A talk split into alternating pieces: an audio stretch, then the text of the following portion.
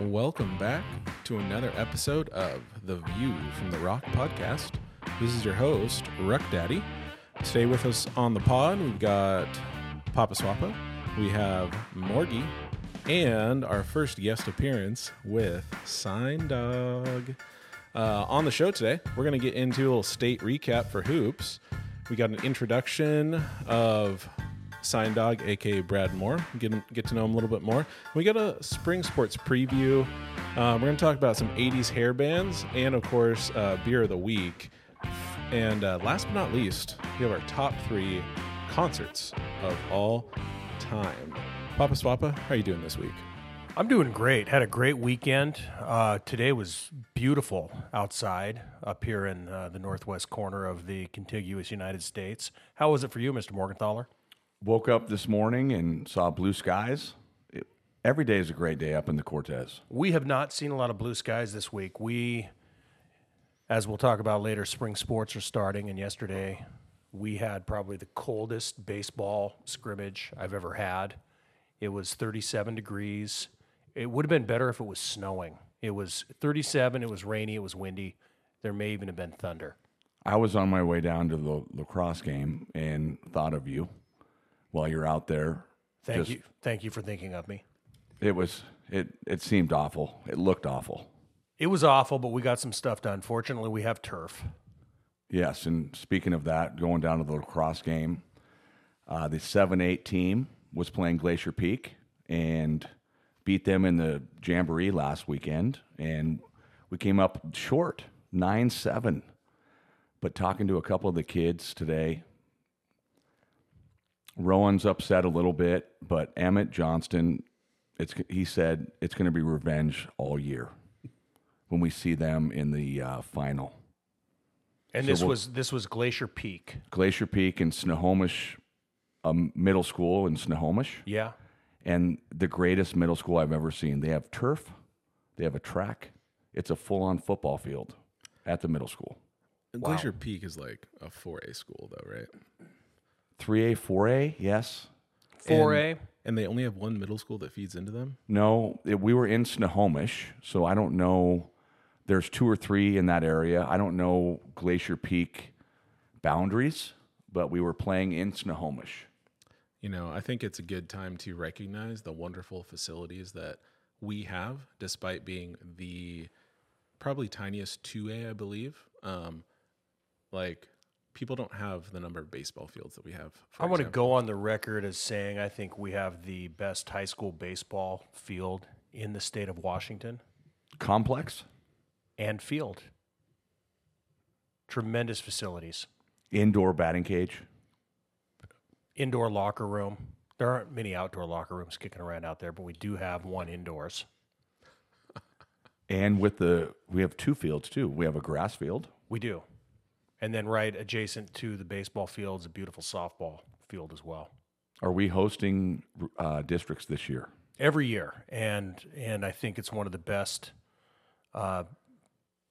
bargains I think out there for high school sports fans is to see at the end of April, beginning of May, the 2A district baseball tournament right here in Anacortes, Washington. It's going to be amazing.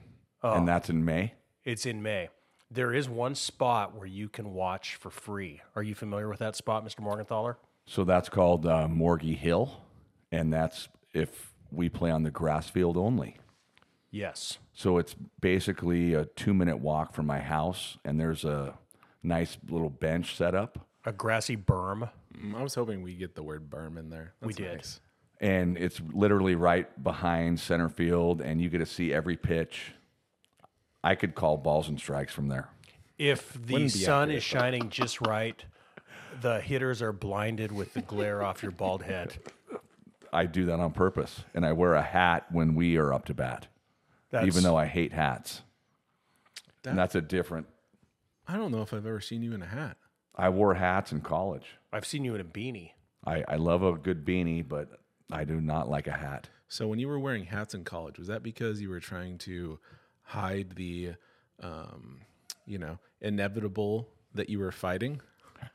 No, I was not at that stage yet. It was just... So you could have been rocking a full head of hair, knowing that one day you'd go bald, and you were hiding that under a bushel. Correct. Mr. Morgenthaler, last week when we talked, you were nursing a back injury that I think we were trying to decide whether that had happened from sleeping wrong or possibly a sneeze. Both. I mean, I sneezed and I slept wrong. It's getting better, but it's still just lingering a little. So I don't know how to put it, but I'm not 100%. I would say I'm 88%. You need to find yourself someone to give you a massage. I'm not gonna give you anyone that should recommend that to you. Working on it. So, hey, real quick, before we do our state recap for hoops, which is going to be focused mainly on the 1A, 2A, I spent the day Friday night at the 3A, 4A championships, and it was amazing. Where was that at? Tacoma Dome. So I haven't been to the Tacoma Dome. I think the last time I was there, and I don't want to sidetrack things here, but I think the last time I was at the Tacoma Dome was to see Guns N' Roses with Skid Row. What year would that be? Maybe 91, 92. I don't think I've been to the Tacoma Dome since then. You were supposed to be at the Tacoma Dome in 1990, but our high school team failed to make it. We had a lot of things not go our way. What condition is the Tacoma Dome in? I think it's awful. It looks just like it was in 1992. When 1993, we went down there and played. I walked in there. I went down with Ryan Keyes, met up with Troy Holmes, Chris Tawes, and then the legendary Mount Vernon coach, Mac Frazier. Those are some Mount Vernon legends. Ryan Keyes could hit a baseball, and I really respect guys that can hit a baseball. Good hitter. And he also has the 3A record still for tournament career threes with 36. So we looked in the program, and next week I want to have him sign it for me. And also, I forget, his son Royce came with us. Any idea how many state championships Ryan has as a Mount Vernon Bulldog? I think he has two basketball. So they went 2-1-1-5 in 4 years and went 109 for their record. That's a good run. And I think they have the 1990 state title game for baseball. Yep. We were third that year. They beat Sela. I don't know if they have any more after that. They won in 92. So they have four. So anyway, it was a great day. Good, very good basketball. There's a kid from Curtis. They ended up winning the 4A title 2 years in a row. His name is Zoom Diallo. ZOOM? Correct. Like the Zoom, like that, you meet people online? Correct. And he was amazing. It was good to see like a five-star prospect. You know, I think the best name I heard in any state tournament was a member of the Davenport Gorillas by the name of Tennessee Rainwater. And he's their best player, correct? Yeah, apparently he's phenomenal. I watched a little bit of the 2B tournament. One of my old friends from college, Todd Shoemaker, is the coach of the Columbia Burbank Coyotes. Are they Coyotes or Coyotes? I think they can be both. Is that plural? I don't know. You guys are the English teachers. I would imagine, off the top of my head, that a coyote is singular. Coyotes is plural. More than one. Seems like that. So if you're a team, you're probably Coyotes. Correct. But if you are a lone wolf or playing a pack of one singles in badminton, you're probably a coyote. Yeah. I don't know if you've encountered that situation, but that's funny. Makes one wonder. Yeah. Real quick, I got to give a shout out to Tahoma Girls. They're 4A, and good buddy from college, Steve Meyer, his daughter Grayson Meyer is on the team. They lost to a good Camas team in the semis and then ended up beating Kamiakin for the third place trophy. So this time last week, we were talking about the 2A state tournament preview. 1As and 2As go to the Sun Dome in Yakima, and we were pretty confident that Anacortes had had was going to bounce back from their loss to Prosser with the win over Enumclaw, and then follow that up with a win over Pullman. How did that work out for us? Not well. I'm still upset. I don't have much to say. I don't really want to talk about that. I think it was a bad loss. It was a bad loss. It was. And I think the only thing that helped with my grieving was the next game Seaholm lost. Oh. Why would Seaholm losing help you feel better?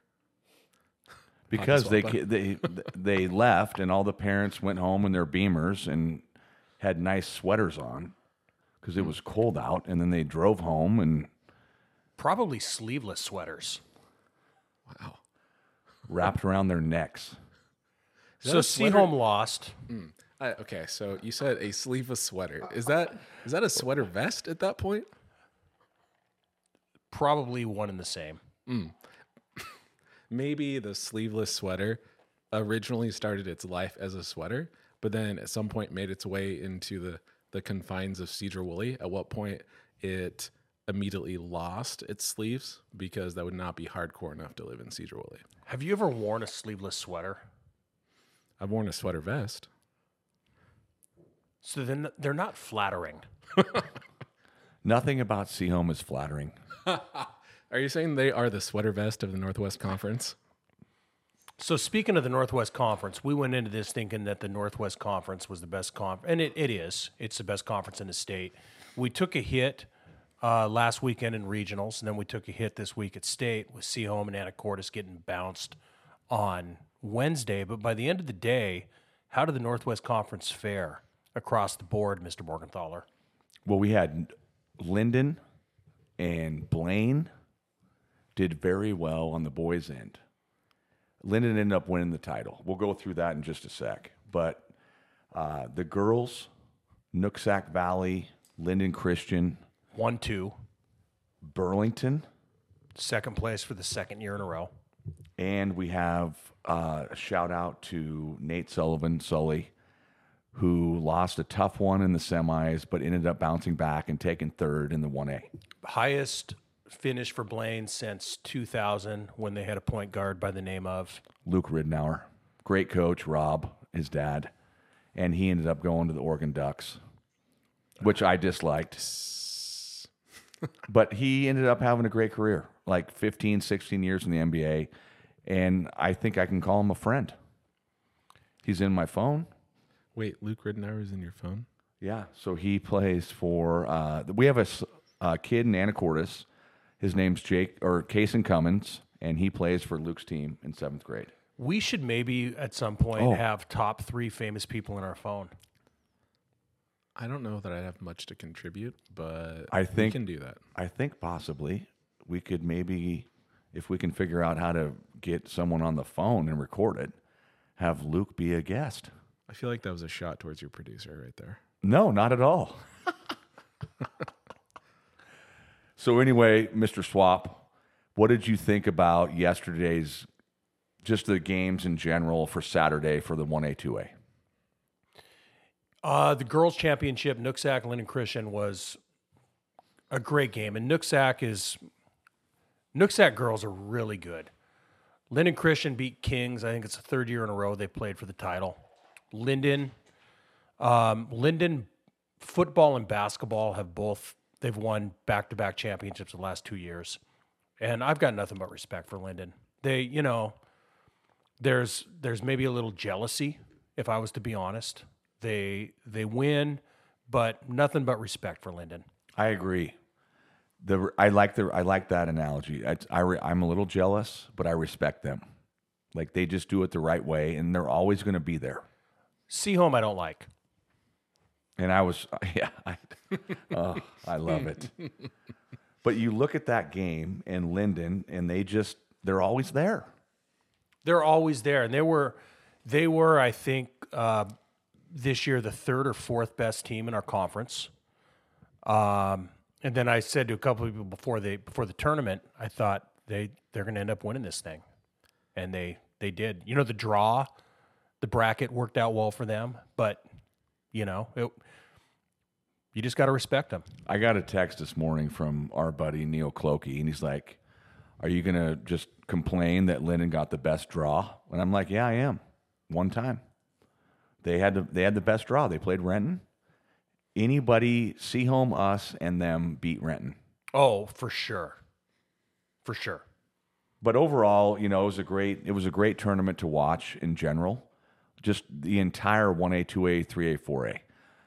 It was fun. And don't forget the 2Bs and 1Bs. I stayed up Wednesday night and watched Orcas Island play. And they went on a little magical tour. I think they placed. What happened with Mount Vernon Christian? I believe the girls got 3. Okay. And the boys didn't place. That play, Spokane Arena is electric. Never been to that because I'm always coaching baseball during that tournament, but I'd love to go to that at some point. But it was really fun to just go back down to the Dome.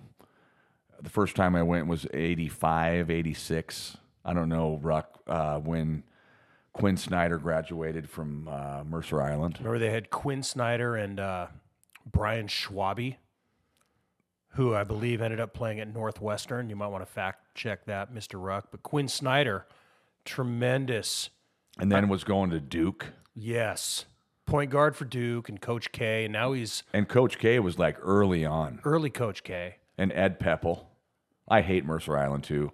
They're like the south of Sehome. Mercer Island has a lot of Sehome-like qualities. They do. They really do. Entitled. A little wealthy. You think Mercer Island is that wealthy? Well, that's a joke. Very Sehome-like. Well, you know, I have to reveal that I had no idea Quinn Snyder came from the great state of Washington. He says played college 85 to 89, so I'm assuming that means he graduated in 85. Yeah. I like that you asked me that because I wouldn't have been alive at the time, so that was just from Wikipedia. Was he just named the coach of the Atlanta Hawks? Yes, he replaced... Yes. Mr. Sonic. Yeah, Nate McMillan. Dang it. Wow. That's a different thing. We can talk about the Sonics. Not on this podcast episode. Are we looking to take a break here before we move on to number 2 with our guest introduction? I think we should take a little break here and come back and introduce our special guest. Can't wait. Sounds amazing. We'll see you then. All right, welcome back from the break here at the View from the Rock podcast. We are excited to have our first guest of the show's history with us today. This guest hails from Ellensburg, Washington. He is famous for riding BMX bikes. And he also makes some really cool, he's giving me some funny looks here. He makes some really cool designs, and you've seen them all around town.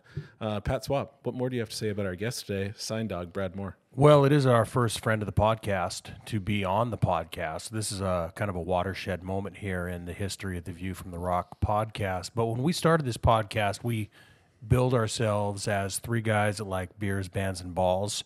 And I think there is probably nobody that we know that loves beers, bands, and balls more than Mr. Brad Moore, a.k.a. Sign Dog. I think that when we talk about bands, he's like one of the greatest people that I've ever met in terms of how many shows he's seen. If you're ever someplace that is doing a trivia night and you are lucky enough to have him on your team during the music round, you're going to win. I wasn't lucky enough that night to be there. Ladies and gentlemen, Mr. Brad Moore.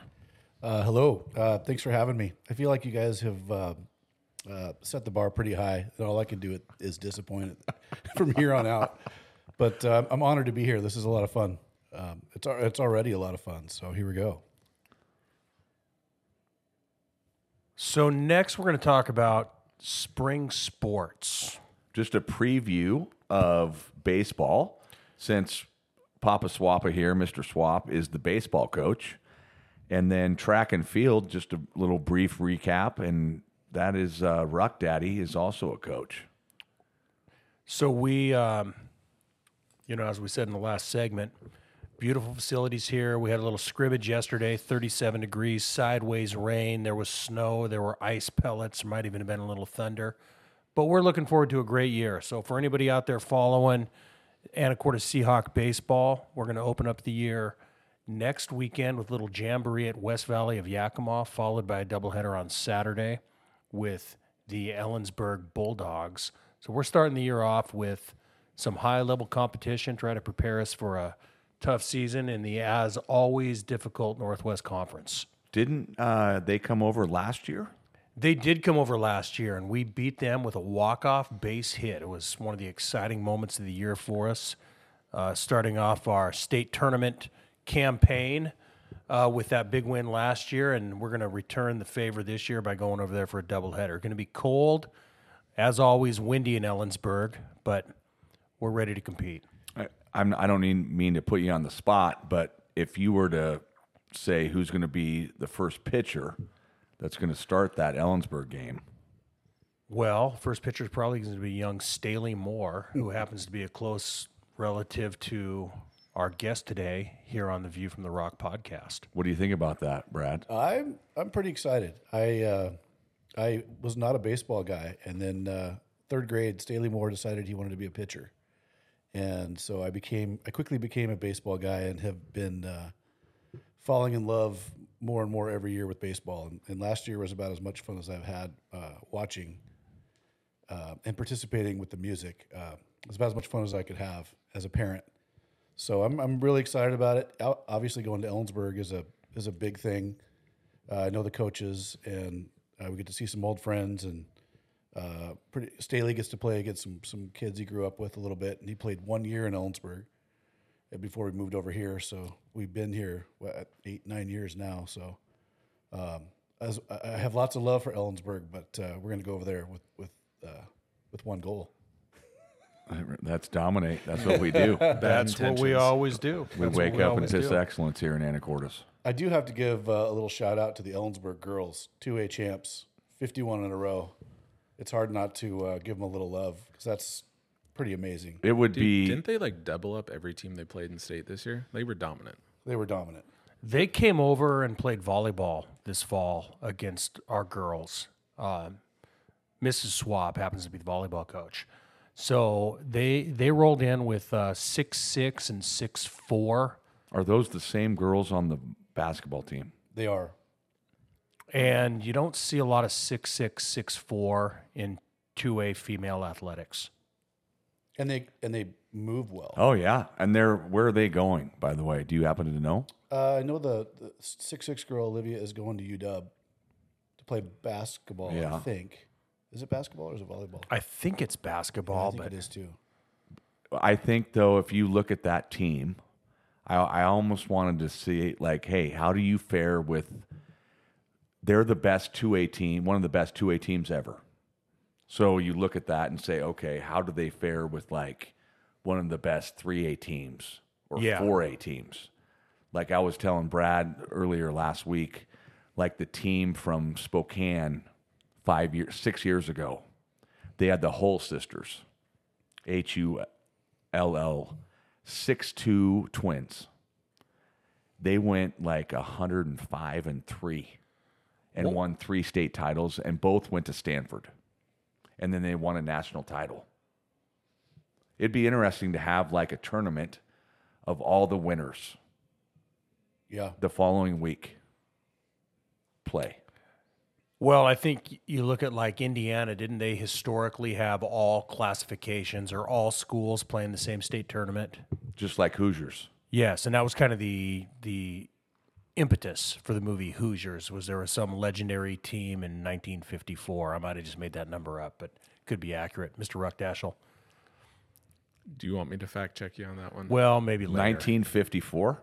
You just made that up. I might have, but it's something... I think it was 1957. Don't get caught watching the paint dry, Ruck. So what about track, Ruck? Something that's not well known is that track is actually the highest amount of participation in the United States as far as youth athletics and all that kind of stuff goes. So, that goes to the idea that right now we have like 105 kids, I think, out on the team. 113 signed up. You know, not everyone actually makes it out. Now, is that for track and field or just track? Track and field. Okay. Yes. Yeah, because it's an important thing to make note of, since I don't actually coach the tracked sport. I coach the field. I coach the throwers. How many fielders do you have out there? Well, yeah, field is often maligned as not athletes, but I'd say they're the greatest, some of the greatest athletes that we have on the team. Right now, you know, we've got between 10 and 15 throwers, but field actually includes the jumps, pole vault, anything that's not being run on a track. Does that include the javelin? Yep. Javelin. Discus. Javelin is contested in the state of Washington. Not all states contest it. It's a dangerous one. We have the rubber safety tips on it, though, so a little safer that way. But, you know, you go in the metro areas, I don't think a lot of Seattle schools actually do javelin. Is that just for safety? Well, yeah, I mean, if you have a kid that's throwing 190 feet, it's hard to have a place that you can practice that very easily. A lot of those metro schools, I think, don't play at their own high school, say, for football. So you got to have like a 100-yard field close to it. How do they feel about lawn darts? I don't know too much about lawn darts. Was that before your time as well, Rock? Is lawn darts? You know, I remember that this was mentioned on our last episode, something about lawn darts, but at this point, it's out of my brain. Is this related to Morris Buttermaker or whatever? No.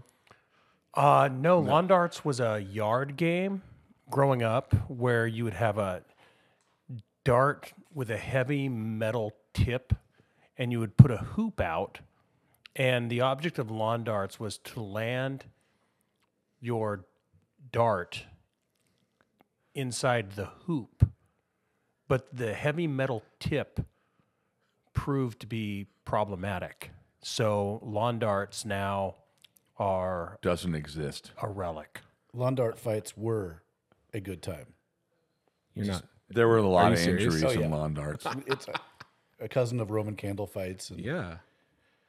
Wow. With trash cans or shooting BB guns at people. So you know, bringing it back to track, our first meet this year is at Mount Baker. They I wouldn't describe their facility as bleeding edge.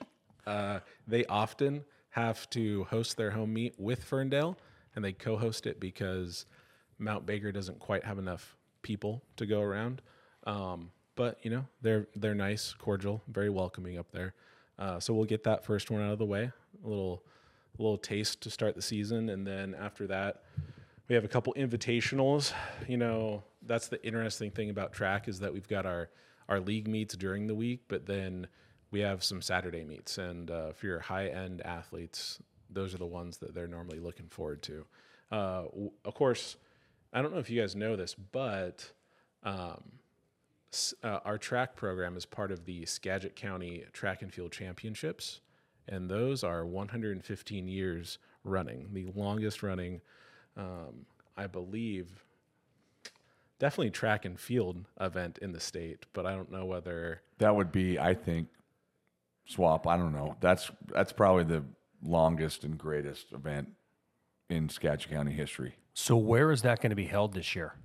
I believe it's at Kirkby Field, which would be Burlington. Is it always in Burlington? It's not always in Burlington. You know, it's a bit of an issue as far as where it gets hosted, because no one really wants to host it. It's kind of a pain in the butt, honestly, to put on a track and field meet for many reasons, one of which is when you're putting a meet on, you're running it, which means you aren't really coaching. I don't know if you can imagine that as coaches yourselves. You're going to run this thing and not actually coach your team out there. Not very good. I was once a middle school athletic director, and when we would host... No way. I didn't know that. It's true. And when we would host our track meet for the year, it was the worst 2 or 3 days of my life. Was that Mount Baker Middle School? It was. Mount Vernon. Wow. Hey, real quick, Rock, on the track recap, who are a couple teams other than Anacortes that you think would compete for, like, the league title? Well, Sehome Unfortunately, I have to say the word Sehome. Because they were good in cross-country, too. Do you think Sehome might be... Remember, like, the East Germans used to do, like, blood doping and stuff like that? Do you think Sehome is doing anything illicit? Well, here's the deal. Sehome has a long history of being very successful in track and field and cross-country. So if you were coming up in the Bellingham School District, which includes 3 high schools, you can make that choice probably pretty early to say, I want my kids to go to Sehome. And so I would imagine there is some... natural funneling that would occur. But they're dominant in pretty much all of the aspects of track and field. They have a sprinter who right now sprints nationally. He's committed to USC. They have a long distance runner who's committed to University of Northern Arizona, or Northern Arizona, I guess is what they would say. And they're one of the top cross country programs. They're elite. Sehome is. Do you know what kind of numbers they get for the track and field team? I don't. I don't know off the top of my head. I imagine that our number we have this year is probably pretty similar to what their normal numbers are. I know in tennis, competing against them, a good year for us is 40, and they get about 90 to 95 kids every year. Hey, speaking of that, we forgot to mention fall 2022. League champs, Anacortes Seahawks, and Mr. Brad Moore was the head coach. Maybe the greatest, well, undoubtedly the greatest tennis season maybe in Anacortes history. But, for sure. But I think this possibly, we'll see how the spring goes, this could be the greatest year in sports for Anacortes High School. It's been a special year, that's for sure. Real quick, how was your tennis season? It was phenomenal. We had 14 seniors, and we had some freshmen that were kids who play quite a bit, and then everywhere in between. We had a lot of kids that were all in, and with tennis, that's not always the case. But I can't lie, having a bunch of seniors who've played for 4 years and who know how to compete. Really helps in the process, and we had some great ones, just great kids in the program. That was the first time in Anacortes history for a league title against Sehome. Is it the Bellingham schools? Always the ones that are always good. Yeah.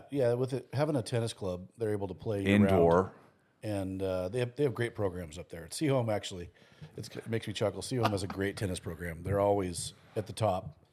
And then the rest of us kind of battle it out with them. Sehome and Bellingham are phenomenal. I invite anyone in our listening audience to come out to a tennis match in late September, October on a beautiful Indian summer. Can I say that? Oh. We do in September and October. You said it. Do you want me to fact check whether that's okay? And I think you know say that. Hey, by the way, it's one of the best places to watch a tennis match, I think. Which is what I was going to say. In the United States. It's unbelievable. It's beautiful. You watch beautiful tennis and you're overlooking the water, and on the horizon is Mount Baker. It's the most beautiful venue. And the base of the Cascades. It's awesome. It's just one more reason to, love Anacortes. That's right. Hey, so before we move on to our next topic to talk about. Can we just recap as a reminder, where are we at with the teams as far as, you said this is going to be one of the greatest seasons possibly that Anacortes has had. Football was top 8? What were they? State quarterfinals. Okay. Tennis, league champs. Yeah. Girls cross country. Second in state. Girls swimming was... Second in state. Boys swim and dive. Second in state. And basketball? Boys basketball. Made league it to champs, state. District champs, state participant. Correct.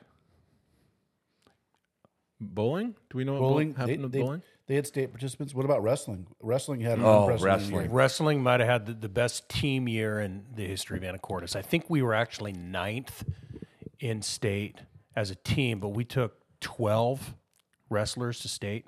And one of our good friends, the Curves, Talon, who started wrestling in 7th grade, I believe. Yes. he, as a sophomore, was it 5th or 6th? But he placed last year, and then Rylan Lang was 3rd. We had, I don't know any of the others, but one of the best of all time. Like right now, our youth program is amazing. For wrestling? Yes.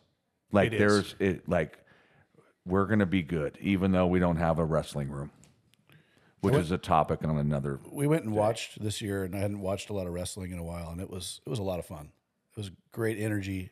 And that was a good time. It's captivating. Yeah. I want to bring that back like wrestling does, where you turn out the lights. I want the spotlight for basketball. Like they do at state tournament. They do it at Mount Vernon. They've done it at others. We used to do it. 1990, Mr. Swap. We did. We came out of the locker room to the theme of 2001. And Space Odyssey? We did. It was a whiteout in the gym, which I don't think you can have anymore. But I remember coming out of the locker room being nervous for warm-ups. Oh, it was amazing. So I want to bring that back because they do it at wrestling. What would it take? What? It won't take much. I don't think so. I want to come out like we used to come out for the Chicago Bulls. What about the Sonics anthem? That's one of the best ever. There's a Sonics anthem? Yeah, well, the first announcing starters. I didn't know that. There is. I've never been to a Sonics game. Oh my gosh. Well, they were taken from me during my childhood. What year were you born? 1988. When did they leave?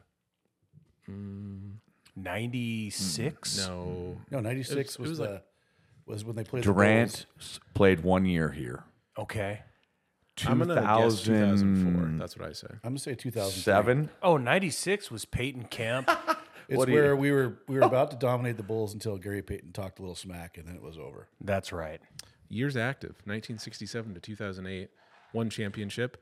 But you know what? Yeah, let's rip them away from one of the greatest cities in the nation. So that's fine. Now they can toil away in Oklahoma City, where Oklahoma City Thunder have the lowest fan participation rates in the NBA this season. Good choice. I still blame Howard Clay Schultz. Bennett and Howard Schultz. Maybe you can throw Wally Walker in there. Just because. He was a terrible player. Wally Walker? He has a ring. I know. But he probably averaged 5 points a game and 4.9 rebounds. How many did you average when you were in the NBA, Jason? Ooh. In my mind, shot fired. 12 points. I still want to know what we did to David Stern.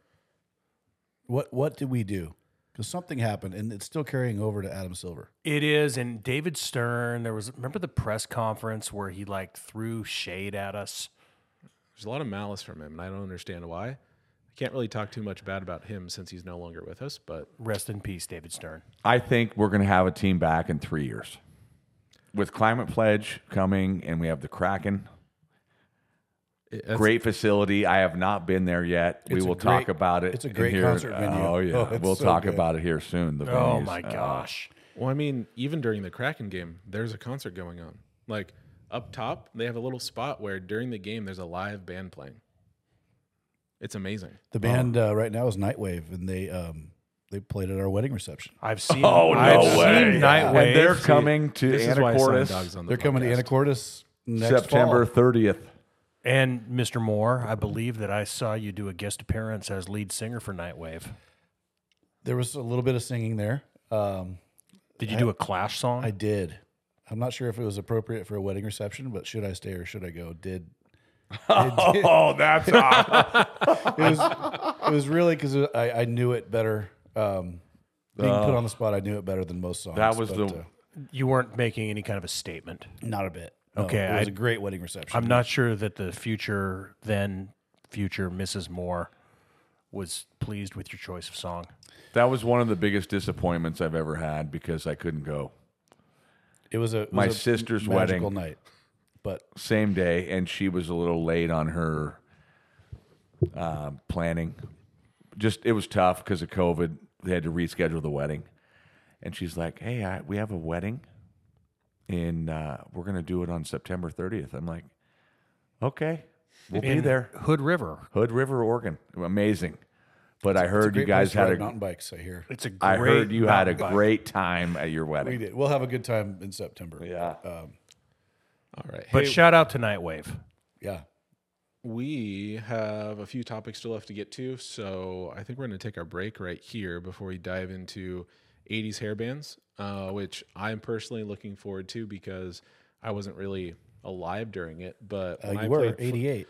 Well, to really experience it, the 2 years that I was alive wasn't very cognizant of all the wonderful bands that existed. But I did enjoy them. That was always what I listened to right before I went on the field to play football. And then after that, we're going to talk about our beer of the week and a little shout out related to that and top 3 concerts of all time. See you after the break.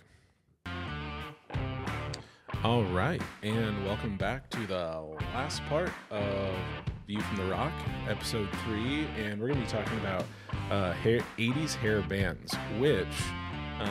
despite being born in the 80s, I don't think I know too much about, but I did listen to quite a few of them. So first of all, I'm kind of curious, what actually defines an 80s hair band? Papa Swappa, can you inform me?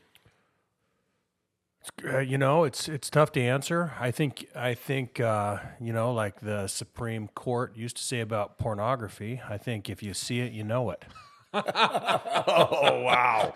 That's all great. Right. Let's go. Sign Dog, what do you think defines a hair band? You know, I mean, there's some original hair bands that, I mean, you think of makeup, big hair. I mean, you think of Motley Crue, and I don't want to give away all of my list, but, you know, are the bands that didn't dress up in makeup, are they considered hair bands? You know, is Bon Jovi a hair band? I mean... I think they are. Somebody asked earlier, is Aerosmith a hair band? I don't think Aerosmith's a hair band. I don't think they'd be just straight old classic rock, right? Yeah, you know, they debuted in the 70s. And I know they disappeared for a while and then Run DMC and they came back, but I think before the hair band era, I think Aerosmith was like a classic rock band.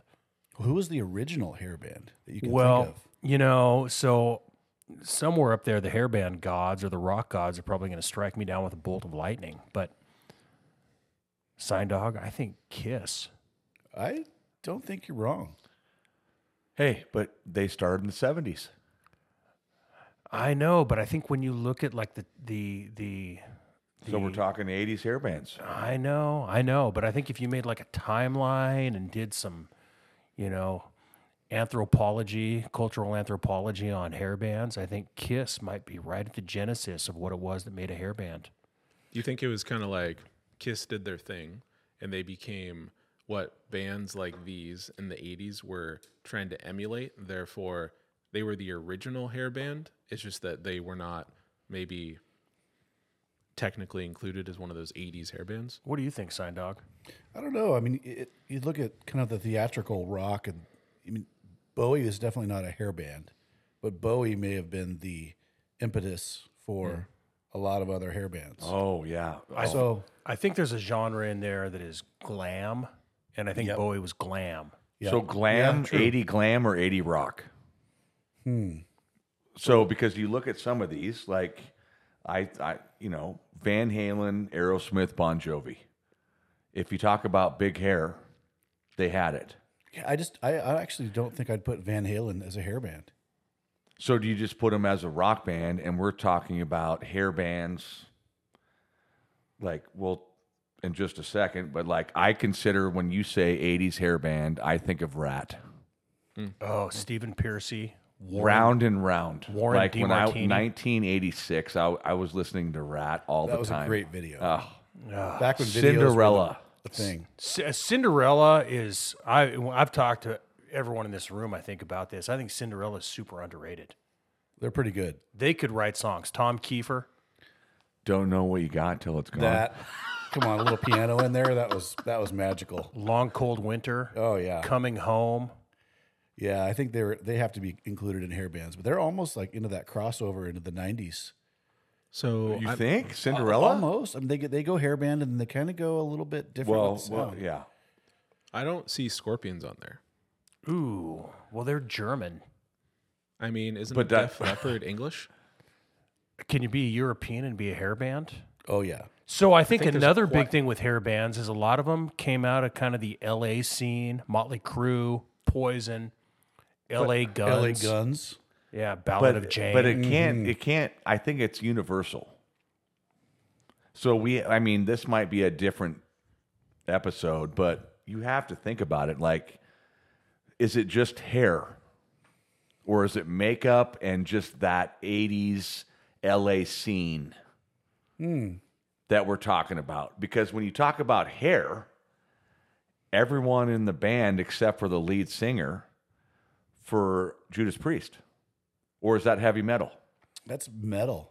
So that's considered metal. Rock gods. Because that's just like, Metallica. They were doing everything. So Guns N' Roses is considered metal. Yeah. But they were the last, I think, the end of hair bands. Unless you listen to The Darkness, who brought it back, which is... The Darkness is one of the best bands ever. Oh. Have you seen them in person? I haven't. Wow. I want to go. That's the only thing I have on Sign Dog. Yeah. Oh no! If they come back, I'm in. I would love to see The Darkness. So hey, I'm gonna just name some bands, hair bands, and let's just go freestyle right here. Give me thoughts on the following bands: White Lion. Wait. I know that's. Is that correct? Isn't that your all-time favorite, Swab? I like White Lion. Vito Bratta. Mike Tramp. Isn't that what Yellow Dog was inspired by? We did do a little... Yellow Dog used to do a little White Lion. We would do When Children Cry. That was a showstopper. I can't imagine that was an easy... Hey, why don't you give a shout-out to your White Lion or to your Yellow Dog band? Dana Christensen, B.R. Covey, Scott Parnell, Yellow Dog. And White Lion also did a tremendous cover of Radar Love. Really? Yes. But originally by Golden Earring. Right? Golden Earring. Wow. Good Ruck. For you, Ruck. Nice job, Ruck. Okay, how about this one? Faster Pussycat. Yeah, they're good. I was never into Faster Pussycat much, but they're good. I'm going to say I've never heard of the last two bands you said. What was their big song? Their big song was something about the bathroom wall. I found your number on the bathroom wall. Boom, there it is. Okay. And then they also had House of Pain, later covered by the White Buffalo. Oh, that's a good song. House of Pain's a good song. How about Kix? Isn't that a cereal? Wasn't the lead singer's last name Kix? Might have been. Other hair bands. So you're going. I like it. Oh, I like it. I like every part of it. What else you got? Well, we mentioned L.A. Guns. Man, I'm starting to draw a blank here. Who's your all-time favorite? You know who we haven't talked about? Poison. Mm. And I think they are... I think their debut album was... help me out here, Sign Dog. Was it Look What the Cat Dragged In? It is. And if you have seen that album cover, I mean, that's hair band personified. Oh. Because there's the four dudes that are heavily made up with, like, 80s female... perms, and they they look like chicks. There's nobody more made up than CeCe DeVille. So can you name any other than CeCe DeVille? Can you name the other band members? I believe we had Ricky Rocket. That's two. Bret Michaels. That's three. I cannot name the fourth. That's the only three I can name. Ricky Rocket was the drummer. Bret Michael, Bobby Dahl was the bassist. Oh, who was it? Bobby Dahl. Oh, see, I would never have known that. I think, yeah, I was big into Poison back in the day. All right. So, hey, real quick, here's mine. When I think about it, I just started listening to music in 86, 87. Yeah. Motley Crue, for sure. Mm-hmm. I told you Cinderella, Poison, Rat. Like, Rat just... got to me. Round and Round. Oh, Stephen Piercy was amazing. I'm in love with Def Leppard. Like, it's almost related to your love of Nickelback. They're almost in the same family as Nickelback. No, we can't. Def Leppard, man. I mean, Hysteria, but Rock of Ages, early Def Leppard, but Hysteria was like middle school for like it was. Bringing On a Heartbreak is a great song, but when you hear Hysteria, Rocket, dude, Love Bites, that gets me right there in the heartstrings. And you weren't even born yet. Little Pyromania, Photograph. That's the song. See that album, Rocket, Photograph, like. So is the name of that album Pyromania? Is it? Yes. Okay.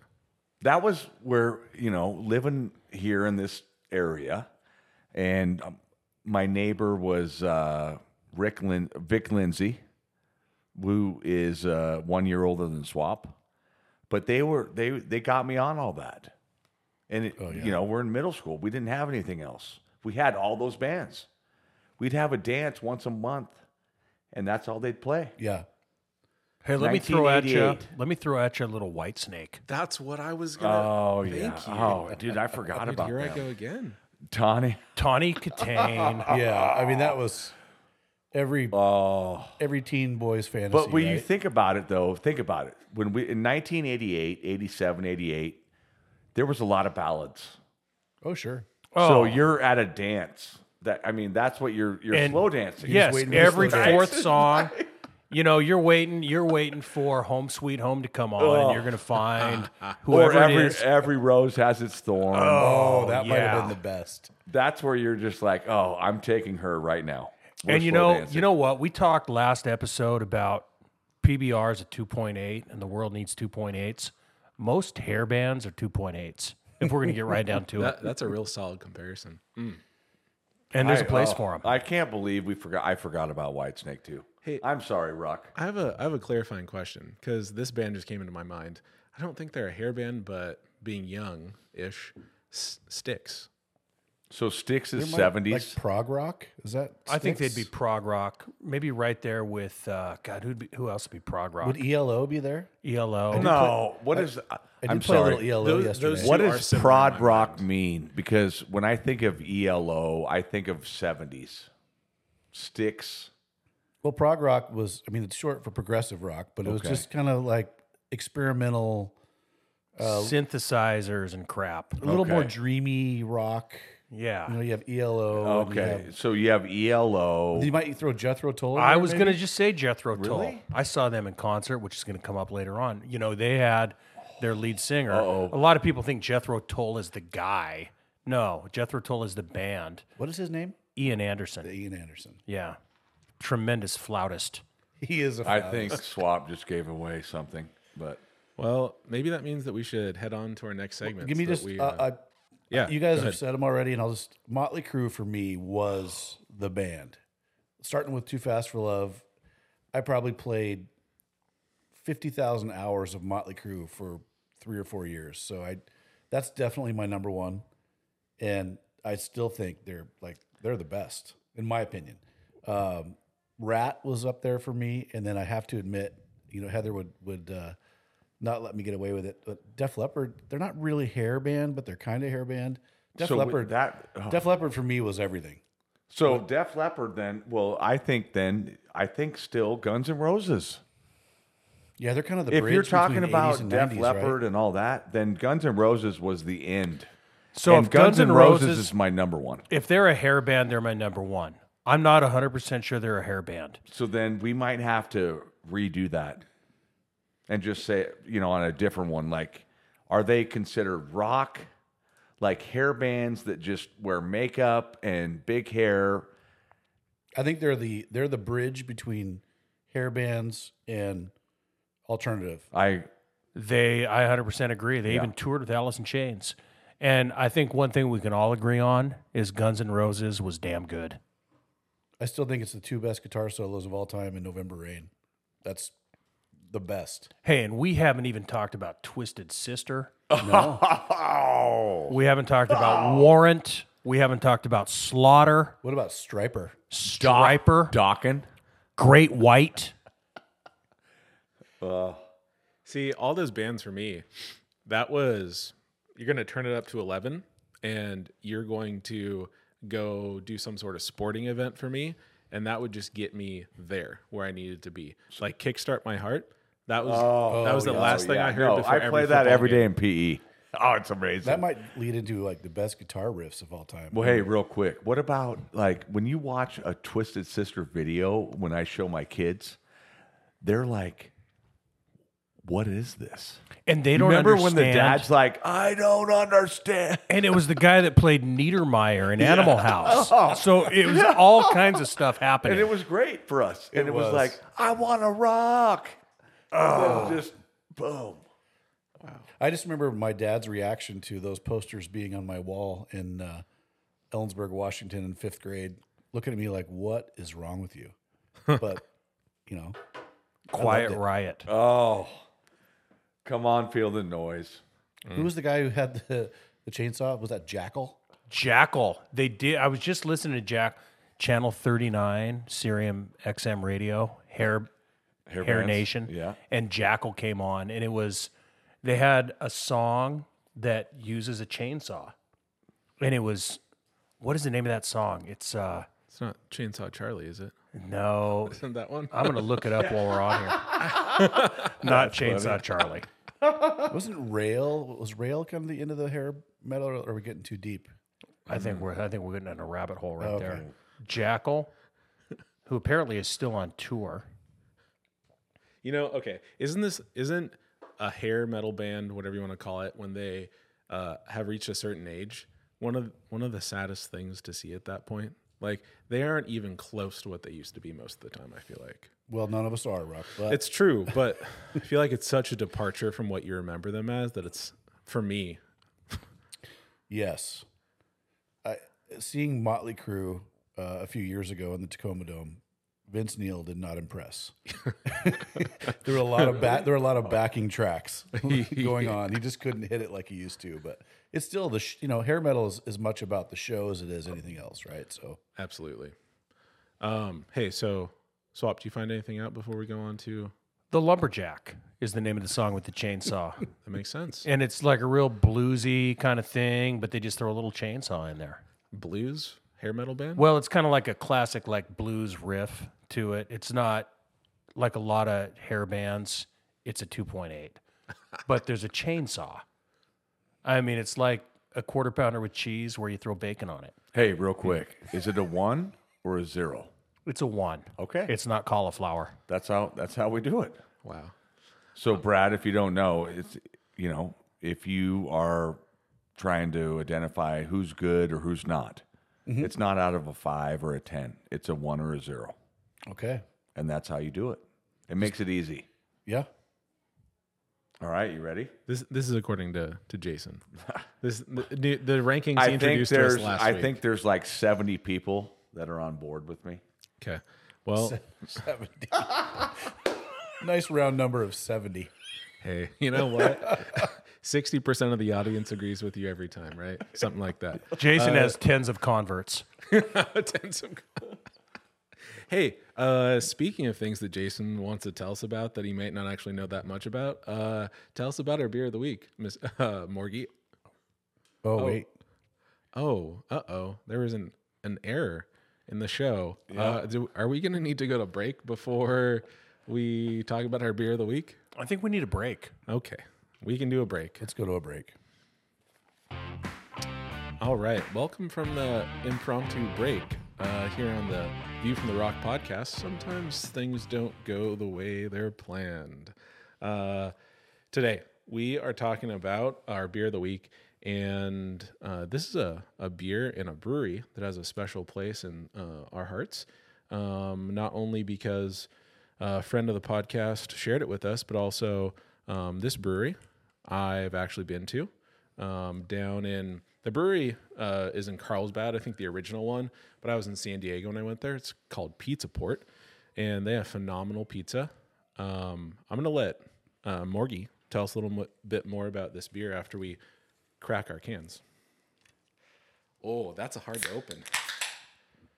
Oh, you guys, that's a two-hander. Oh man. So this is the Chronic Ale, which is an amber ale. And like Ruck said, Pizza Port Brewing Company in Carlsbad, 4.9% alcohol by volume. Untapped gives it a 3.7 out of 5 with about 45,000 views, which means swap. That's not very many. No, that's not very many views in the world of Untappd. So their motto is, good beer brings good cheer. Here's the history of the beer from the brewmaster. The beer is a longtime house favorite at their brew pubs, brewed with house yeast strain La Cruda and English specialty malts. This mellow amber ale is lighter in flavor with a smooth bitterness. Sip, sip, cheers. So I'm going to take my first sip. Sip, sip. Cheers. Oh, that's nice. That tastes good. That's a nice amber. That is a nice amber. You know, it's kind of amazing. The flavor that it has makes it seem like there's a lot more alcohol or something like it's a lot in to chew on. I don't think it's a beer that I could just have multiple of. It's a heavy tasting beer despite it being 4.9. It's good though. Yeah, it definitely has a thickness to it. Yeah. It almost feels like a Scotch ale more than an amber. Yeah. What do you guys think you would pair this with? I was thinking that was going to be a darker amber. Like when I do Alaskan Amber or Mac and Jack's, this is lighter to me. Really? Well, maybe. Or I haven't had them in 15 years. So what... Like, I just want you to think about, you know, if you're having this with a meal or an appetizer. Well, I was thinking shot, like what shot I would pair it with. Oh, what meal? I don't. The shot pairing with the beer, like the what do they call that? The beer back. Mm-hmm. I'm happy that people like to do that. I can't wrap my mind around that one because in my mind I go, that shot I'm taking prevents me from having another tasty beer.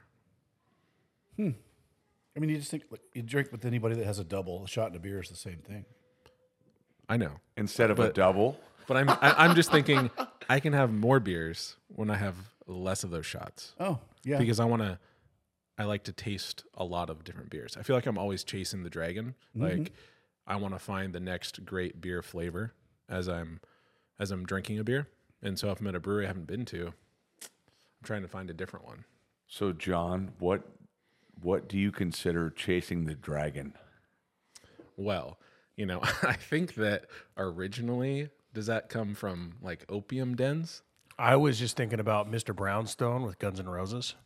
I was thinking about the Johnny Depp movie where he does chase the dragon. Not actually chasing the dragon, but he mentions it when he's doing what's the green liquor or... Absinthe? Absinthe. Oh, I've actually had absinthe. Was it where he was in Vegas? It's not Sweeney Todd, but it's the one where he's in London. Heather Graham's in it. I'm usually good at these things, but I'm not right now. But when you think about chasing the dragon in terms of alcohol. Yeah, okay. So for me, trying to find the perfect beer. Well, there are some times where you've had exceptional beer experiences. One of the first times I had a beer where I go, I need to have some more of that was a Russell Cream Ale. It was just across the border. I was 19, and it was at a little fish and chip shop in White Rock. Thank you. And so, you know, this is my psychology major hat I'm putting on right now, but I think that we're often influenced by the environment around us. So me being a 19-year-old, I'm out at a bar, maybe for the first time, and was this on a Wednesday night at going up from Western? You know, I don't. At this point in my life, that's a long time ago, 16 years. Oh my, that's funny. And that's 16 years. Well, so I have this beer, and it like blows me away. And ever since then, I kept trying to go across the border, and every time I'd go to a place, I'd ask if they had that. And it wasn't very common. The Russell Brewing Company didn't ship their beer across the border, so it wasn't something I could find down here. And ever since then, it sort of like haunts my brain that I have never had that exact taste. It was this like sweet vanilla richness that's like has a lot of roastiness to it that just kind of, you know, tickles your tongue. The other one that I've chased is the hazy craze. Like all the hazies, the juicies, the New England IPAs that are out there today. Super popular, fruity, kind of that orange juice flavor to it. My brother lived in Boston during COVID, and I had planned to visit him until COVID hit. And they have, as you can imagine, a couple New England IPAs that are exceptional, probably many that are exceptional considering it's the New England area. And so he brought back a couple from, I believe it was Treehouse Brewing. One was called King Julius. And I mean, it was like I was drinking this sweet orange juice. And all it is hops. It's not like they put orange juice in it. And ever since then, when I'm trying to get a hazy or a juicy IPA, I mean, it's just, I'm hoping for it, but I'm not expecting that. But that's what I'm chasing. King Julius sounds amazing. That's a great name for a beer. I think the key to a lot of these beers now is the marketing, the artistry on the can, if I'm to be completely honest. And I think the Chronic Ale from Pizza Port Brewing Company gets an A+ on their artistry. Now, we have in our presence right now an expert artist in terms of marketing. Signdog, what do you have to say? Do you have anything to illuminate us with in terms of beer artistry? Well, as far as the Chronic Ale, it definitely sets a vibe, for sure. It makes me want to be on that beach. Oh, yeah, 100%. Waist deep in the water with one of these in my hand, drinking it just fast enough so it doesn't get warm. That kind of in like 85-degree weather. Yes. So that was that about 2 minutes? That was almost poetry. 2 minutes of drinking. Well, hey, real quick, a shout out to our great podcast friend John of the Richards. Podcast, friend of the podcast. What's his name again, Jay? John Richards. Yep. He contacted me about this, and he was so excited. So his future son-in-law's parents are from California and got him hooked on this beer. It's a great beer. Thank you, John. And John has been a friend of the podcast from day one. Legendary family man, good friend. His kids, great. His son played hoops in town. I know he's listening right now. And he's the only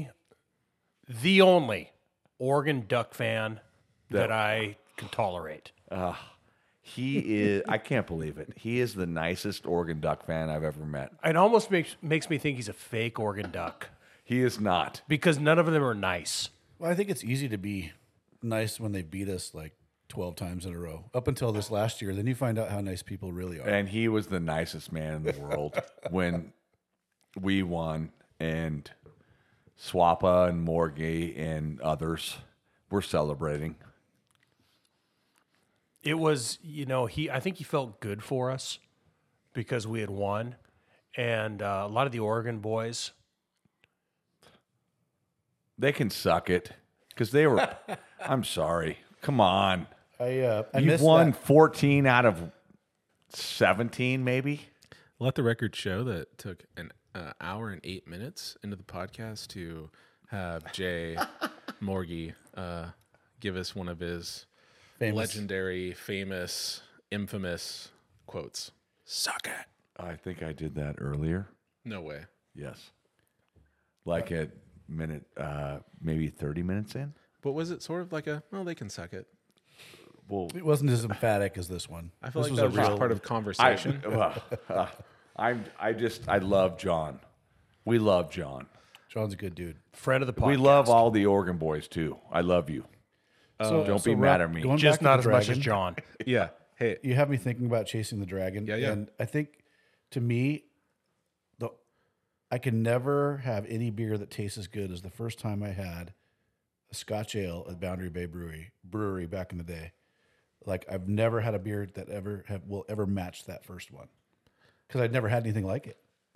I think those first times, I think the environment, I think a lot of those are the reasons why in our mind we have those things that we're chasing. I know the oatmeal stout that they have also is one of those for me. And then I'm getting some thumbs down. You get F. According to Mr. Moore at the middle school, you get F. You know, I like to I try all kinds of different fermented beverages, and the oatmeal was enjoyable. So have you had the sours? You know, there's a time of the year that I can drink sours, and it's when it's above 80 degrees in Washington, so not very often. I don't think my palate's mature enough to have a sour. The sours are, they're not great. They're off limits for me because I don't like them. But, you know, there is a boy, you know. Stop. What? I just don't like them. They're off limits for you because you don't like them. Yes. So, but one of my good buddies, Brent Wismer, the Wiz. Nobody beats the Wiz. He only drinks. He loves the sours. Like, he'll send a picture of a sour, and I want to throw up. Hey, so as great as that mental imagery is, this segment that we just had, we were striving for brevity, and here we are. So. Shall we move it along to top 3 concerts? I'm getting some thumbs up here. All right. Yeah. So we're going to talk about our top 3 concerts. And by top 3, I mean top 2. Correct? And then we're going to save the last one. And then we're saving the last one for the end. Okay. So we're doing 3 and 2 and then 1. 1 last. Okay. So we're starting with our third one. Correct. Second one. And after and everyone's after. Done 3, 2. Okay. Yes. You know, math. So let's have our guest start us off. Sign Dog, 3, 2. Go. Oh my! Hold on, before we do this. Yes. What? Brad, how many concerts have you really been to? I don't know. I've never counted, but I worked at the Gorge for 5 years, better part of 5 years. Started my freshman year of high school with my first concert being Bob Dylan and Tracy Chapman. Ooh, I'm a big Tracy Chapman fan. Not as much Dylan, but I love little Tracy. Fast Cars. Oh. Fast Cars. it's Fast Cars. Hey. And that's probably not his favorite song. It's up there. That's a good one. It kind of just, yeah, we could talk about that song for a whole podcast. But I worked out there, and so I would see 20 to 30 concerts. I would work them. I would work stage crew, work chair crew, and me and my buddies would be out there for 3 or 4 days. We would camp. And we would do all these different things and see every show. We get most of the time we had the show off, so we could watch all the shows from Sting to Fleetwood Mac to Jimmy Buffett. Which don't at me, but I'm not a big Jimmy Buffett fan. But we saw tons of shows, and so it was really just the best job imaginable. So I've seen quite a few shows, and I could talk about this forever. Anybody who knows me knows I would talk about live music all day, every day. But I've probably seen 300 to 350 shows. Heather and I, it's one of the things we love to do most. We both love to go see live music. So we try to do it as often as we can. So I could go on forever, but I will just, my third... This has been very difficult to narrow it down to top 3. So I had to think of the moments and the energy and like what it meant. So number 3 was seeing the Tragically Hip in Rogers Arena for their last concert when they knew the lead singer was gonna pass away within 2 months. I think he had 3 shows after that. Yeah, and just seeing the connection to the crowd and knowing what it took for him to be on the stage, it was so powerful. And terminal cancer, correct? Yeah, it was brain cancer. And so he had to relearn the songs, and he had this whole process he had to do it. So it was, I mean, it was one of the more emotional concerts I've ever been to. Real quick, wasn't their last show live streamed across Canada? Yes. Yeah, I feel like they are one of the more underappreciated bands in rock and roll. We spent several hours watching them in Hood River, though. We did. Yeah. Hey, confession. Yeah, I don't know if I've ever heard them. Oh, my God. Oh, you get F. Oh, you get double F. This is a safe space. You know, this is a safe space. But as a 35-year-old, we're going to. Oh. Josh Johnston would be very disappointed. Oh, my God. Okay, here's the worst part about me admitting that. You've heard that band at Josh's house. Exactly. I've been a part of many conversations about them, and I've had people talk to me or around me about them a lot. And I just kind of nod my head, and I'm like, yep. Mm-hmm. Josh right now is giving you double F. Yeah. We'll see if he's made it this far. Concert number two. Concert number two. It was the first concert Heather and I went to, and it was Stevie Wonder. It was Climate Pledge before it was Climate Pledge. He played the whole Songs in the Key of Life album. It was his 64th birthday, and he was incredible. Like, just we had the best time. He sounded better than the album, and I think it's one of the best albums of all time. So that's probably a surprise. You probably didn't expect that, but it was such a treat to see him. What year? We met in 2014. So yeah, that was maybe our third date, and that kind of set the tone for our relationship. We had to go see shows time and time again. So, but that was another magical 2 hours. All right, Swap, you ready? Man, and I don't even know what I'm going to say right now. It's just going to come out because I've been bouncing like 5 or 6 concert rounds in my head. But I'm going to go. So, 1992 Bumbershoot. Oh, yes. And a couple of buddies and me were there all day. We saw Jimmy Cliff, and that is not my choice of concert number 3.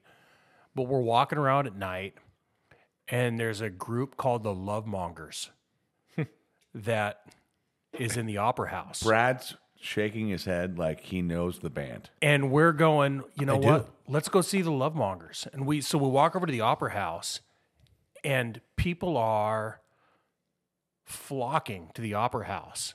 And we have no idea who the Lovemongers are. So we get in there, and the Opera House, if you've ever been there at the Seattle Center, is pretty small venue. And we got in there, and we got a couple seats. And the Lovemongers are Ann and Nancy Wilson. What? Yes. Oh, my God. Yes. And they're acoustical, and they're doing like Zeppelin songs. Oh. And it was the most amazing thing I've ever seen. They have a song on the single soundtrack. For the Lovemongers? Yeah, I'm pretty sure. Oh, Rock? I mean, I don't want to be a broken record, but I don't know who those two people are. You know, God. Anna Nancy Wilson? He does not know who Hart is. Oh, Hart? Hart. Oh, okay. Got it. And it was amazing. Wow. And we had, I think what puts it in my top 3 is we had no idea. We were just 20 years old and dumb. And then all of a sudden they show up. Yeah. And like, you thought you're like Lovemongers. And we're like, kind of like, who's this going to be, you know? And then it was Hart. Battle of Evermore, Lovemongers. Yes. Oh, no way. Oh, yeah. With a Led Zeppelin cover. Oh, dude. Speaking, yeah. And I mean, they're so good. Yes. Okay, so number 2. This is going to be a little bit obscure. It's not super obscure, but you wouldn't think this would be in my top 3. Maybe 1991, The Gorge, Don Henley. And I'm going to just give you a little context here. The Eagles were done. So as a boy growing up in the 80s, Hotel California is the best thing you've ever heard in your life. So Don Henley had some good solo stuff, End of Innocence, Heart of the Matter, couple other one, Boys of Summer. Right? I mean, it's some good stuff, right? So we're going to go there. We're going to see Don Henley. So he's done. He comes out for his encore. And he's sitting at the drums. The sun's going down in the gorge. And and it's Hotel California. Oh my God. That would be amazing. You have goosebumps right now. Yes. I have goosebumps. I do. And I'm going to give you a little caveat to this one. Opening for Don Henley that night. And for every boy who grew up in the 80s, Susanna Hoffs. Really? Yes. Eternal Flame. The Bangles. Oh, that's amazing. That's awesome. Swapper, I worked that show. Oh, yeah. Hey, Swap, he's been looking at me like, oh, yeah, I know that show. So the Eagles were done. So you were never, ever going to see Hotel California again. And then 4 years later, hell freezes over. They do a tour. And they played at the Gorge. But how was that show, though? That like... Hell freezes over? No, the show you went to at the Gorge. Like, that's your number two. Don Henley. It was, and Don Henley is really good. To be able to play drums... And sing, and be the most iconic, top five iconic vocal performances ever. And play the drums while you're doing it. I can't believe he can do that. Oh, that's awesome. He's so good. All right. What do you got, Mr. Morgenthaler? Okay. My number three. Number three, here it is. Oh. So my number three is Audio Slave at La Luna in Portland, which hosts about 1,500. And it's like a stand around. It's not like, like you move around and do crazy stuff. It's like you're sitting down, you stand around. And it was like 2003, but just seeing Cornell with Rage was like, Morello was crazy. And then like Shadow of the Sun, I Am the Highway, Cochise, just all of them. I got to see them twice at that venue. And that venue doesn't exist anymore. What part of Portland is it in? Southeast. Okay. Can I ask this to Brad? You've seen... many concerts, many guitarists. Where does Morello rank? As far as live or just ever, period? Live. Oh, he's top three. Morello? Oh, top three? Top three. Yeah, I don't know. I saw AC/DC in Vegas at the MGM. And what year? It was 2000. 10 maybe, and just Angus Young is incredible. What a showman! So Morello's in the conversation. We could talk about the Rage show out at the Gorge, which was a life-changing moment too. But Morello's there; he's so good live. We watch him on Sirius, or we listen. We don't watch him. He is amazing. Like. That changed me, watching that, but it was so small where there was no room for, people aren't moving. You're just watching. So there wasn't a big pit or anything? No, there was a mosh pit, nothing. It's a small venue, 2,000 people. So my number two was Tool. It's amazing. At the Schnitz in Portland. In case you're wondering sometimes why it's difficult for Morgie to talk, he has a dental appliance, I think we would call it. Orthodonture. I didn't realize until today's show, and he mentioned it. So that's because he's wearing his headgear. Yeah, he's had it for the last 4 months, so it's impressive. I have braces. Yeah, he has braces. He chose to say the word schnitz. Schnitz. Does that sound better? Schnitz. As you were. So Kelly dropped me off and went out with her friends. I went by myself. 1,900 people. So the Schnitz is like Seattle's version of maybe the Paramount. The Moore? Is it smaller? Maybe. But it's got like you sit in different portions of the theater. It's like a theater. And Tool it blew my mind. What tour was that? So it was 2004. So Enema, maybe? Enema was like 02. But just them playing, and I focused on Danny Carey because I love drumming. My uncle was a drummer. I love Rush. Swap. What gives it a frickin' F? Not a Rush fan. But Neil Peart was one of the best drummers of all time, even though... So, but Danny Carey's amazing. He is. And it was so good. So that was my second... That's my second show. I like that. All right. I'm going to try to be quick here because I'm not as widely... I don't go to that many concerts. Haven't been to as many. Haven't had as much time to go to as many because... Until we go to the darkness. You've got a few years on me. So I'm going to mention some of the ones I've actually been to because it's not that long of a list. One that I just remembered, which I don't know. I'm having a hard time not putting in my top three. So I'm gonna save that. So Darkness, definitely one of the top concerts I've been to. Massive Attack was at the Gorge for Sasquatch when I went there. And I was sitting on the hill and I could just feel the bass in my chest. And I thought I was connected on a rocket ship. Oh, it was amazing. Was Tricky with them? I don't think so. Yeah.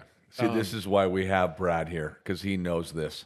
Swap and I know nothing. I have no idea what you're talking about. I agree. Brad is looking at you like, yeah, I was there. So then this all happened. Almost all these concerts happened when I went to Western in that nice college 4 years where you can go Vikes, do whatever you want. Girl Talk. I don't think anyone's ever heard of Girl Talk. Have you heard of them? Uh-huh. They're like a mix artist. Like they mash up a lot of songs together, and it's like it's a house party. It was in the Viking Union. It was packed. That was an excellent time. Sufjan Stevens is a great multi-instrumental performer. I've seen him twice, I think. And the next band I've seen more than any other band in person. That's Dragon Force. I don't know who Dragon Force is. What? Did you just give four? No, these are not even my top three. You get. Are we getting to your top three? We are. You guys have talked for so long. I don't have that much to actually say about them. Here's the one that almost makes my top three that you made me think of. April Wine. Oh. They were a Canadian kind of hair band, weren't they? Are they Canadian? April Wine? Shout out to Dirty Honey, by the way. So I think I was... And the Black Crows, baby. Yes. Sorry, Rock. So I must have been 19, and we went across the border for Canada Day. Free concert out in the lawn there across the border. There was so much green smells in the air that I had never smelled before in my life. And the drummer had a drum solo that was double bass drum solo, and it was wild. And the guy's probably 60 at the time. Like, it was amazing. So, top three, though. Number three, Shins. I saw the Shins in Red Square at Western, and it was pouring rain. And halfway through the show, all the electrical equipment started malfunctioning, and they started just playing whatever they could that was up on stage and were thrashing their instruments, and it was a good time. Everybody was soaked to the bone. And number two... When I was at Sasquatch as well, was Mumford & Sons. And ooh, yeah. It was like really good, Little Lion Man. It was their first album. They weren't super big yet because they were on one of the side stages, not on the main stage. And it was that time of the day coming where there's this wind, this warm breeze coming off the Columbia up to where we're at on that stage. And it was just so peaceful. It was amazing. What year was that? That would have been 2005. No, sorry. 2009. And then they just took off after that. Yeah, definitely. Okay. So I don't have anything else to say. Back to number one. Weird. I like that. I didn't know that's how you pronounce Sufjan Stevens or Sufjan Stevens. Yeah, it's a silent J. Okay. Yeah. Brad, you know things that no one else knows. He's high-fiving every band that Ruck said, and I've never heard of them. Well, we just saw the Shins at the Paramount like a month ago. Oh, of course you did. And Dragon Force, in case you didn't know, Dragon Force, they are a speed metal band, and they became famous with their song Through the Fire and Flames because when Guitar Hero came out, it was like the epically difficult song on there that no one could play. Okay. So there you go. I'm going to fact-check that. Go for it. Can we go back to the chainsaw in The Jackal? Okay, we're approaching an hour and a half. The lumberjack. Sign dog. Okay. Take us on with your number one. Okay, number one. This is difficult. So since I'm a guest, I might have to have two. But can't have two. You have to have one. The second one will be quick because it's kind of funny. 10, so it's fine. Blind Melon. Oh, wow. Pearl Jam. Neil Young and Crazy Horse at the Gorge. Oh, my God. It was a week after MTV Music Awards where Pearl Jam won an award and they were kind of, jackasses about it. Sorry. You're good.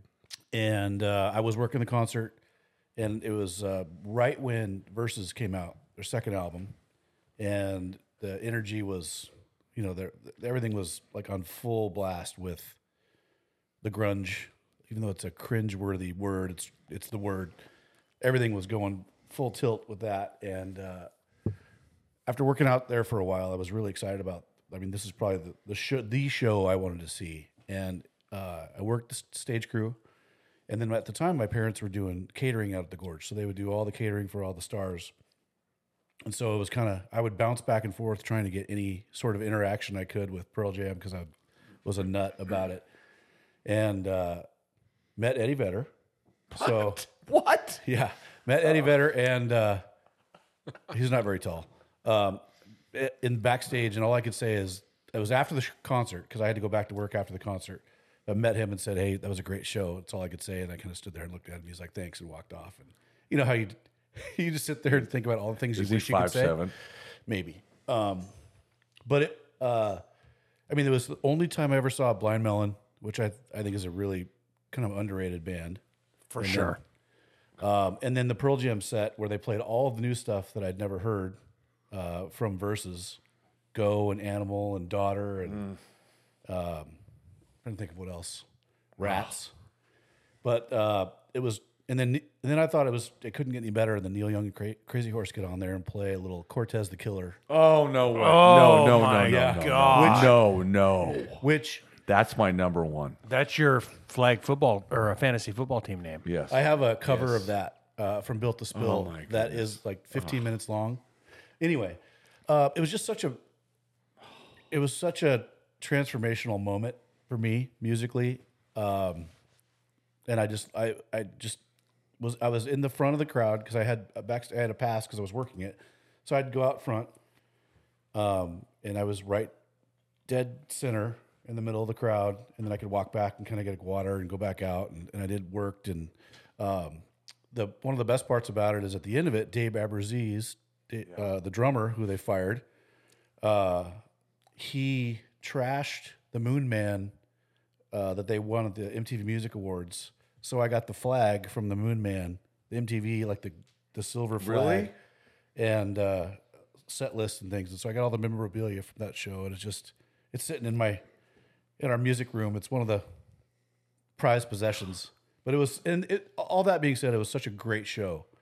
And I've seen them quite a few times. And I think it was, my favorite other than seeing them play with John McEnroe this last summer. It was kind of cool. That sounds amazing. So, there's a lot to unpack there, but... When you said transformational, I think that we can all relate to being at a concert where the music, the time, the place, the environment, and everything coalesces, and it is transformational. And that's what we love about music. Oh, yeah. It's crazy. When you said Cortez the Killer, when I first heard that song like 20 years ago, it changed my life. And now, he's not on Spotify. So we have to find him on other avenues. But just, everything is great. Great bands and great beers. And balls, sports. They're all experiential and can change you. And there's something about it. The environment, hard to know. But afterwards, you look back and you're like, it doesn't seem real. No, that's one of the best parts about it is it seems like you're in a different world or you're in a dream while you're at a good show. Yeah. Music changes people's lives. Like when you think about now our kids, they're like, hey, Dad, my AirPods are at zero. Can I borrow yours? Because they're waiting for a game. Like, it's all about music. Oh, yeah. Before a game. Swappy, what do you got? Number one. 1992 Kitsap County Fairgrounds. Holy shit. Lollapalooza. We had... Sorry. I just cussed. We did it. I was the first one to do it. We had Ministry, Jesus and Mary Chain, Pearl Jam, Soundgarden, Ice Cube, Red Hot Chili Peppers. And Mr. Lifto. And Mr. Lifto, which I will not talk about on this podcast. No, sorry. But it was not only the lineup, but the timing, particularly with Pearl Jam and Soundgarden, where in 92 they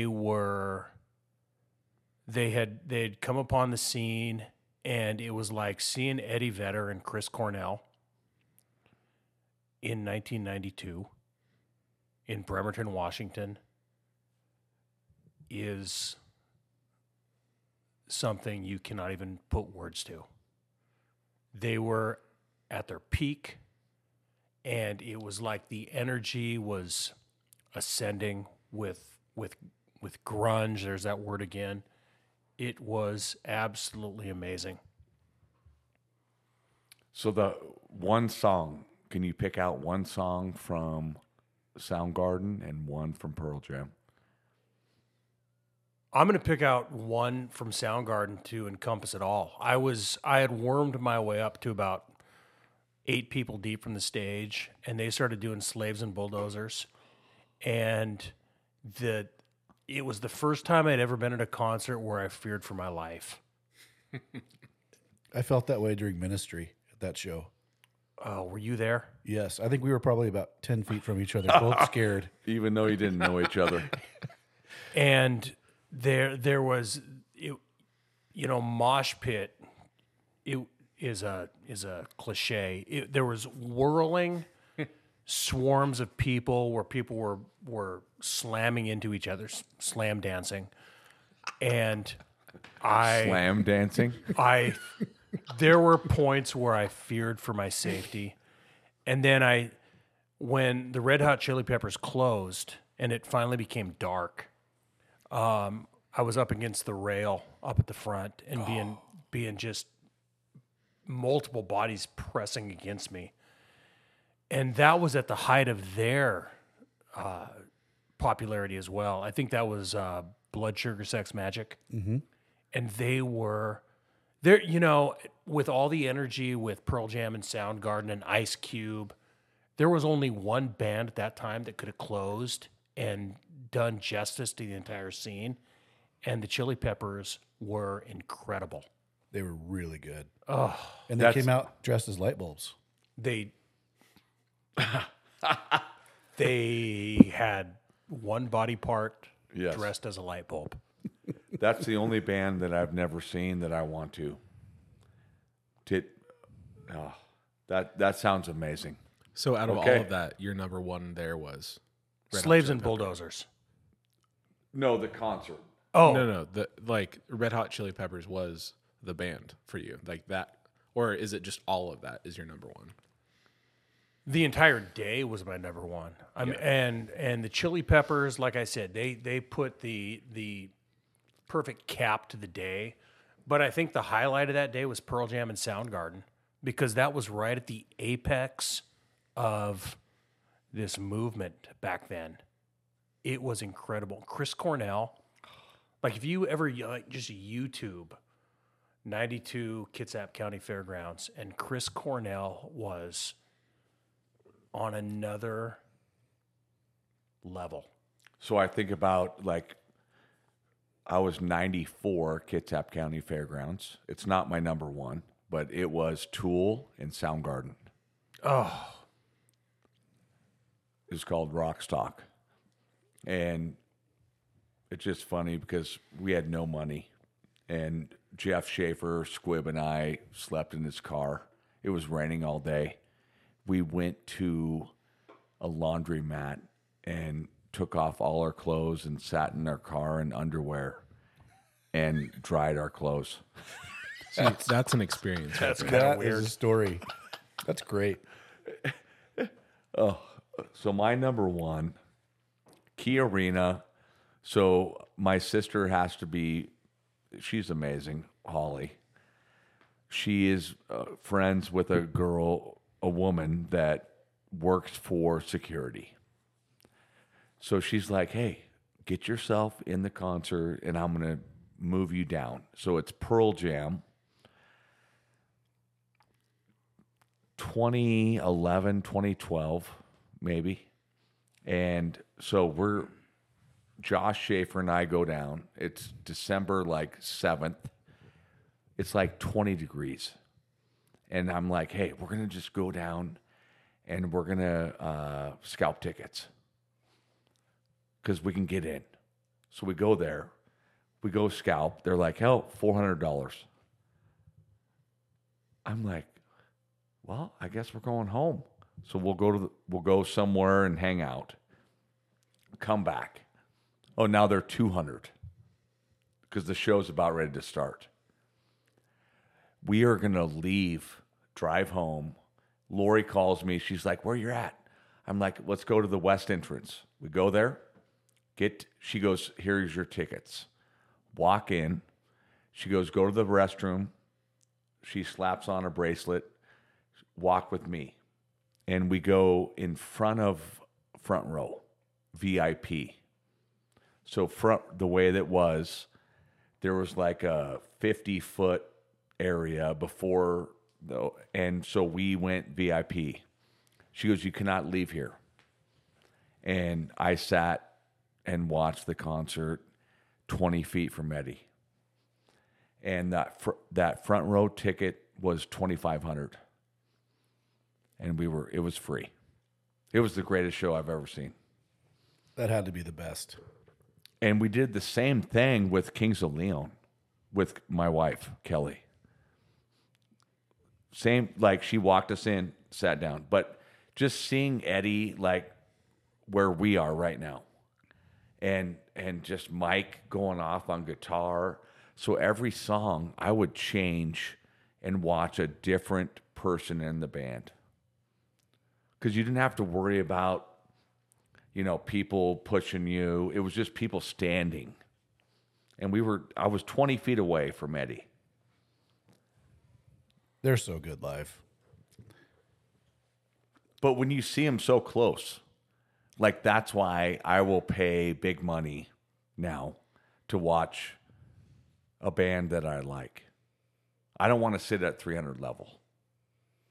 No, it's a different experience, and if it's just a different concert when you're ways away, or if you're up close enough to where you can see without having to look at a monitor. Although with all the video screens now, you can sit further back and still you can have a good show, but there's nothing like being up front.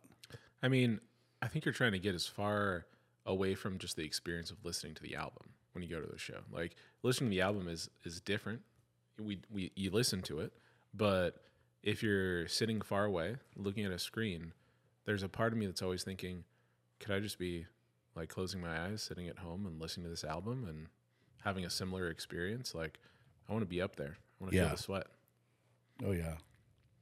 So my number one show, I don't have maybe as precise of memories as you guys do about some of these shows you recall, but it was Nine Inch Nails. At the Gorge, Sasquatch, and I had never listened to Nine Inch Nails before that weekend. I drove over with my house of roommates, my junior year, and they were telling me about Nine Inch Nails. We listened to them the whole drive over. We get there, we're still listening to them. This was like, I want to say it was the closing band for one of the days. I don't remember which day it was, but we got our way up to the front. We're on the front row. We're on the rail. And it was just, this breeze coming through, and there's just this majesty of bands that are propped up in the open air where there's this confluence of nature and creation that's all around it, and it's mingling together, and it's like this out-of-body experience. And Nine Inch Nails is awesome. Oh, yeah. So good. What'd they sing? Yeah, I don't know. Like, all the stuff that I'd been listening to. At this point, I don't even remember what their song list was. But having not listened to them before that concert, I was singing along to everything. Oh. I've heard they're really good live. I have not seen them live yet. I'd like to go see them. They just had a show in Oregon. Really? Yeah. And Jeff Merle Schaefer went. Where was it at? East side of Oregon. Like Bend? Bend. So they have a nice venue. Bend? Yes, maybe 4,000 or 5,000 people. They do, right down there by the river. Might be the Les Schwab Amphitheater, maybe? I believe you're right, Signdog. Because he's a big Nine Inch Nails guy, too. Jeff is? Yeah. I've never been, but I would love to. Trent Reznor. There's a lot of shows. It's just a visceral experience. Like, you just feel it in your body as the show's going on. Wow.